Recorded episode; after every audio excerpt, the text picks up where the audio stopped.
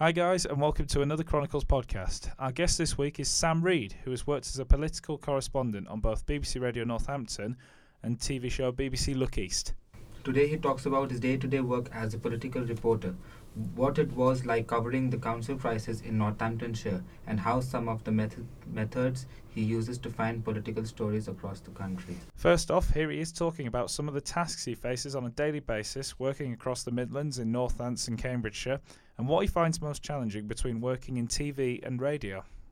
I thought I wanted to do radio. I only ever wanted to do radio, basically. Um, and so I just freelanced at a load of local radio stations, including some really, really rubbish local radio stations, uh, including a local radio station where I was reading the 4:30 headlines one day, and I thought, what are those people doing in the next studio? And it was the bailiffs coming to dismantle the uh, radio station because the company was being repossessed. So, like, really, really, really rubbish uh, radio stations.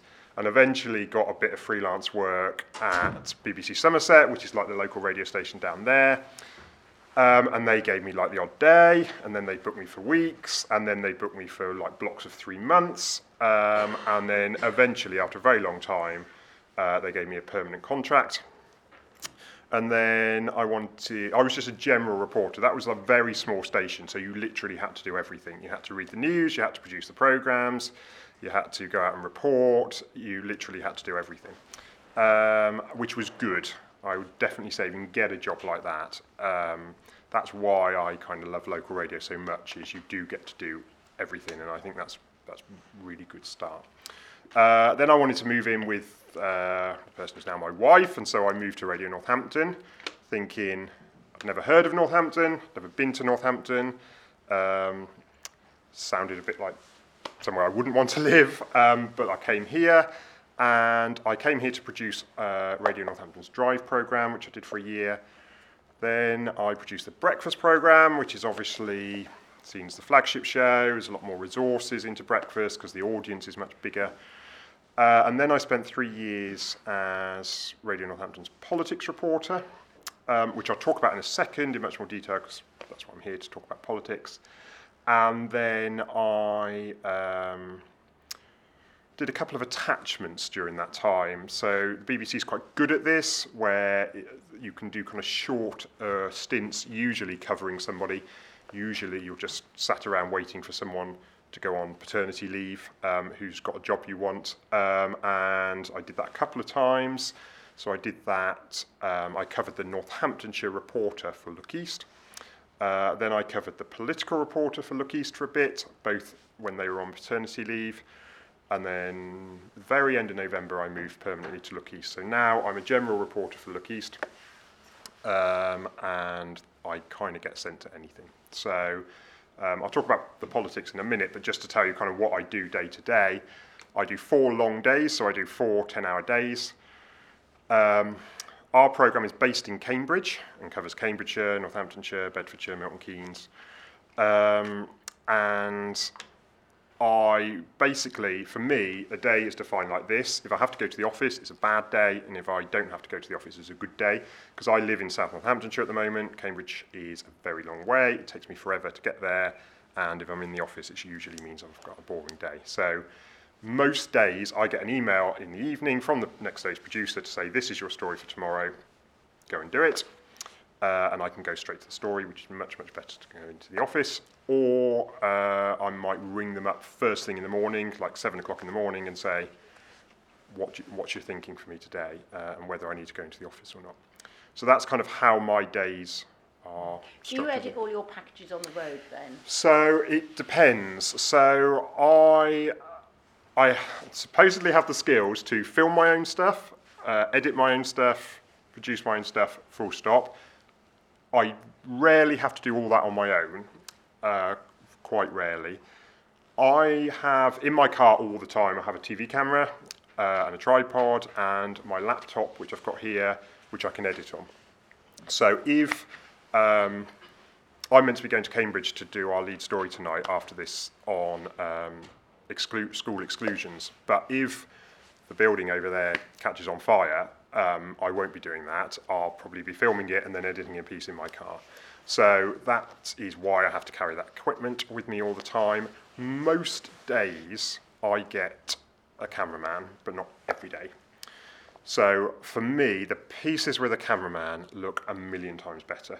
And that's partly because my VJ, VJ video journalist skills aren't, aren't quite as good as some of our other VJs. But even our best VJs, the cameramen shot pieces look better because they're really pros. They have better cameras as well, but they're just brilliant pros. So most days, we'll get a cameraman, um, and then it just all varies. So some days, if the story's near Cambridge, they might say go back to the office in Cambridge and edit there. So I might sit with an editor in Cambridge.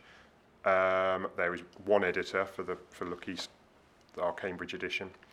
Um, other days, I might have to edit myself. So uh, on Saturday, for example, I had to do a Saturday shift. They did have a cameraman to send me, but then I sat in Pret and edited. So I can. That was just because I wanted to use their free Wi-Fi. Um, so uh, I can edit on my laptop. Other days, like yesterday, yesterday I was I had to do the kind of I expect if you watch every single ITV or BBC local uh, regional news program last night, they would all have the same story that I had to do yesterday, which is what do people in the region think of the fact the government's gone to pot? So I had to do the kind of what do people in Corby think of where we go next with Brexit? So I had to do that yesterday. I started off with nothing but a cameraman. We did some stuff in the town centre. We went to a logistics company, and someone else collected some the other bits for us in Cambridge because Corby voted leave, Cambridge voted remain. They sent that over to us, and I sat with my cameraman and edited in his van. So that is uh, preferable to me because again he's a better editor than me, but I could have edited that piece if I'd had to. Um, and then I had to do a live, which, to be honest, um, they really like these lives in telly to add texture, something different to the program. Was what I was saying desperately needed to be live? Not really, but it does make the program feel a bit more vibrant, a bit more different. Um, and they really wanted that basically the reason I was live was so they could have this opening shot where they the presenter stands next to a big screen and the big screen has a picture of me in one box and a picture of our politics reporter in Westminster on another box and they like that because it makes us look really big um, makes us look like the network news because they do that a lot. So they can say, in a minute, we'll hear from Westminster and Tom's there, but first here's Sam in Corby, and they like that because it looks big. So I spoke for 25 seconds um, and then into my package, which ran, and then they went. So that was a pretty typical day for me yesterday. Um, didn't go to the office, went straight to Corby. Usually we'd have stuff set up, at least part of the piece set up the day before um, which we didn't yesterday, so it was a bit of a scramble. But that was kind of yesterday. Um, so I'd spoken through the day to a producer, so they knew exactly, they told me what they wanted, um, and we discussed it. I had my own ideas. So they, there was no surprise when I sent that piece at five to six last night. It wasn't like, oh my, you know, they know what's coming. But, um, but it was me and the cameraman who did it. Um, so that's kind of my days now. So to, by the way, just shout out if you've got any questions. Don't don't feel like you've got to wait to the end. Um, so the reason that I was here to talk was because of my previous job, which was Radio Northampton's politics reporter. So I think these are the best jobs in BBC local radio, mainly because, um, and it's not really because I love politics. I'm I am interested in politics, I genuinely am, but I'm not a political nerd, so I cannot recite you know, when the last massive, until this week, I couldn't recite when the last big government defeat was on a piece of legislation. I couldn't. Um, I'm not a political geek. What, what appealed to me about the, the politics reporter jobs is for some BBC reasons, if you're the politics reporter, they can't get you to do any other job. So they can't then say, oh, the newsreader's sick, can you read news bulletins today? Or the drive producer's sick, can you produce drive? Because for BBC reasons, you can't because they want dedicated politics reporters to make sure politics is being covered. They think that's a really important thing for the BBC to be doing. Um, so that really appealed to me because reporting is what I really like doing. And Do you know so, another reason why I always like doing the politics beat? Is because you you a better chance of getting the lead story. Yeah, and there are, and there, like, I was often the lead story, and when I covered, when I covered, I did seven weeks as the politics reporter over the summer last year at Look East, covering an attachment there, and summer was meant to be the dead time. It was, you know, all the MPs are on holiday. It's absolutely dead time.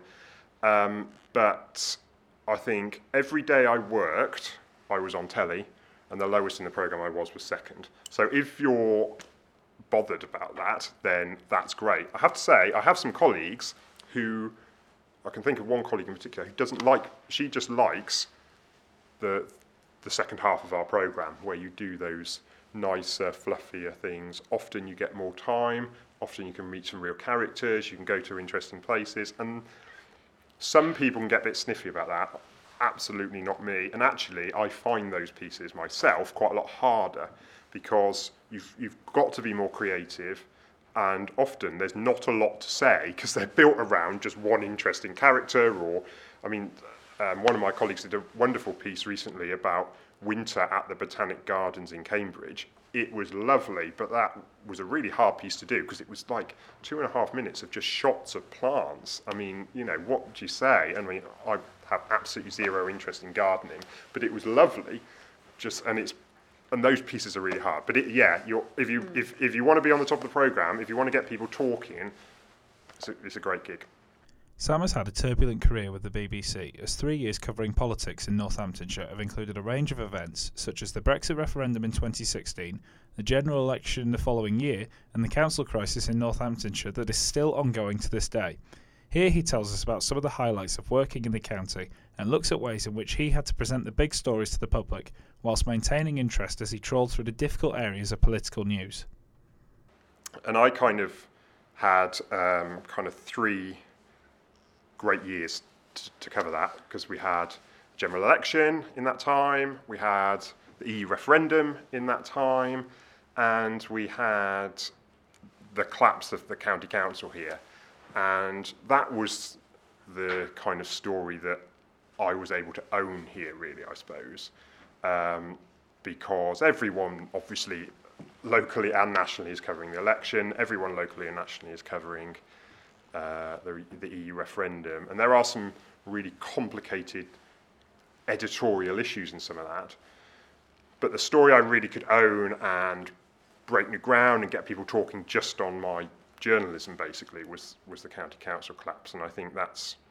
So I was going to talk about that in a minute, but I was just going to talk briefly about how through that county council collapse. So basically, what happened is the council ran out of money because it had been mismanaged over a load of years by its senior management, and its councillors, the elected people, had basically not done much to to argue with the management who had been pursuing policies that didn't didn't work for the council. So basically ran out of money. Um, it had to uh, issue some warnings that sound really, really boring, um, which is called a Section 114 notice, which is a phrase that I think I managed to get away with using on air once. Um, and you would have, if you were following it, you would have seen that phrase an awful lot. I tried not to use it ever because people don't care. But what that was basically means was emergency spending controls, and then the county continued to collapse away, and government sent in some officials to run the council, basically. It sounds really boring, and as we're going through at the, at the top, why it matters. And I think all those things are absolutely what we were talking about in our meetings, our news meetings, every single day was those things. How do we make this really important? And there's something to be said about people get angry when their council tax, you know, if you're paying council tax and your council tax going down the Swanee, basically, um, people get angry. And then there's those stories about services. And one of the really complex issues that we've uh, that, that come when covering local government, and this was kind of accentuated in this in this crisis because we had to talk about it a lot. Like some local radio stations get a bit bogged down in covering council stories anyway, but we had to be covering this every every single day. And I think one of the things is if you ask, if you went out on the street and did a vox of people and talked to them about their councils, they would think about their bin collection, uh, maybe their tip that they go to, they would think maybe about potholes. Basically, that's what our audience think of. And actually, a lot of that isn't what the council does because a lot of what the big bulk of where the council spends its money is looking after vulnerable people, children and old people. So social workers, which you mentioned earlier, for, for very vulnerable children in horrific situations. And if you want a story to look out for that's going to be really big in the next six months here in Northamptonshire, we're going to get three serious case reviews into um, three deaths of different separate children, which I would expect to be highly critical of the way Little social services. Is one of them, isn't Yeah. it? I had, somebody from the police told me that that was on a scale of baby P. Yeah, we're going to see some absolutely horrendous. And when those stories come out, when those three serious case reviews come out, um, and there has to be a time lag because there's court cases involved and things like this. When those come out, I think that will really again hit home for people. Actually, this is serious stuff that actually people can relate to. It's not all about bin collection. And so a lot of what we spend our time doing is thinking about those issues and how can we make those make it clear why this matters. And that's true whoever you're working for, absolutely, um, because you want people to watch, you want people to listen, you want people to buy your paper, click on your link on Facebook, whatever it is. Um, at the BBC, they take that even more seriously because we feel like we should do even more of even more of the kind of council stuff, you know, enhancing local democracy, all that kind of stuff. The BBC takes really seriously reporting that kind of stuff. And so it's just constantly, constantly thinking about how to make it feel real and human, talking to those real people. And it, and I was thinking as I was driving here today about the one thing that or when I did a course very similar to this, and when we had our news days, and I'm sure this is not the case with you, but when we had our news days, what was what I now think about is when we were doing stories about something that had happened somewhere. When we did our news days, we always used to think if we got a, the local councillor on, we used to think, oh, that makes it seem really quite professional, and that's what you'd see in the, the mainstream media. The local council, that's got some authority. And what's funny is in the in my job, I spend most, particularly when I was a politics reporter, I spend most of my time trying not to get the councillors on. Um, because I'd much rather hear from real people than the councillors. Now, there, there is a moment for the councillors, so you've heard from the real person, they've got this scathing story about how the, um, there was one story I did at the end of last year of some a mum who'd had um, four different social workers in three months. Now, she had a really powerful story about what that meant for her family, for her kids. And then there's a moment to get the council on and say, look how awful this situation is and it's on your watch. So there's a, wo- a space for councillors. But we're always, always after the human bit first. Always. And that was kind of what I, that's kind of what I thought about as I was driving here today. It's all about the human element. Um, and and that is kind of what we're thinking about. How can we get the human element into these stories about this massive collapse of a council, um, and why does it matter? Because this was the first time in 20 years any council anywhere had issued emergency spending controls. Yet, if you went to work, the roads were still open, the library was still open, your bin was still collected. So you were kind of like, yeah. Um, so we needed to tell that story about why actually this is really important. And I did some pieces for everyone got really excited when the first emergency spending controls were on, and I did a piece, few pieces for Radio Four and Five Live, and the people, the producers would be sat in um, Salford or London, and they'd ring and they'd say, "So what can you tell us about the impact on the street of this?" and they they were kind of talking as though like everyone in Northamptonshire was staying at home scared because their council. I mean, that just wasn't the case. I mean, if you were here, it depends how long you've been here, but if you've been here over the last year, you might not have noticed if you weren't following the media. So it's really important to, to honestly, but as powerfully as we can, show just kind of why it why it matters, and that's basically what I spent three years doing, and particularly the last year my job when the council was collapsing, was one finding out what's going on, and then trying to tell the audience why that's important, and that usually is through speaking to, to normal people, I think. Here, Sam is going to talk about on making contacts during your career span by going for coffees or with local councillors or other people who might be of help in the future to extract information and create content. It's all a part of building trust and sharing the information. He also says that it is important to establish your position with the help of your contacts, wherein people will first come to you if they hear something that might be of your interest. So I was just going to talk a bit about how the stories that we put on air, where they came from. Um, and I'd say the number one source of, not the number one source as in the n- biggest number of stories, but I think the best source of the best stories that we did were always from contacts. And that is something that is, is built up over time, basically. And that's why those politics report jobs are so great, because they can allow you to spend some time going for coffees with councillors. And I got an awful lot of stick from my wife, from my work colleagues about the number of coffees I'd go for with council leaders in Northamptonshire. But over doing that over two years, boy, in the final year, did that pay off. Um, if I just think about how my my working day through the biggest part of the council crisis was a bit bonkers, really. I think the latest I rang the leader of Northamptonshire Council, as was at the time, was half 11 at night, and I think the earliest she rang me was at 6.45 in the morning. And that was kind of what it was like for a few weeks, where stuff was happening absolutely non-stop, and there was no point me saying, and according to my contract, I could have said, well, I started work at eight, so I'm going home at four, and that's it. But I wouldn't have done a very good job if I'd done that. And so building up those contacts, it, you want to get to the stage where people just ad hoc ring you and tell you, I've heard this interesting thing, I thought you might want to know. And we did get to that point in the end.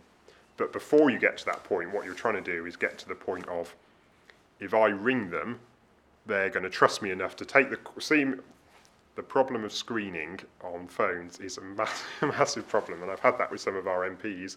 Once they've got your number, you can call them and they just screen you out. So getting them to pick up the phone uh, is, you know, a massive, massively important, and then trusting you to tell you stuff, including stuff off the record, which helps you build that picture, um, is just really important. And people ringing me and saying, you know, I've heard this. Um, there was one of the big stories that got a lot of national pickup was when the county council, three months after officially opening its new headquarters, decided to sell its new headquarters. It's kind of one of those stories that doesn't have any real people in, but real people kind of go, what? That just sounds stupid. So you spent 53 million pounds on your headquarters, you opened it, and then three months later you're going to sell it. It just sounds stupid. Um, and that got a lot of pickup, and that came from councillors having a meeting, um, Conservative councillors, just the Conservative group in private, um, and then, you know, that getting talked about amongst councillors, and then somebody calling one of my colleagues and saying this, and then at, eight, at kind of half eight in the evening, one Tuesday or Wednesday, he rings me and says, "Someone's just told me this. I don't really believe it, but I thought I'd better give you a call." So then I can call a load of other people I know would have been in that meeting, and within, um, you know, half an hour basically, I knew that was true. And we put that out on the next morning, and it got a lot of pickup. And, I, and that was one of the times I got a late call from um, the leader of the council to say, no, in fact, I called her to say, I'm going to run this story tomorrow. Do you want to come on and respond?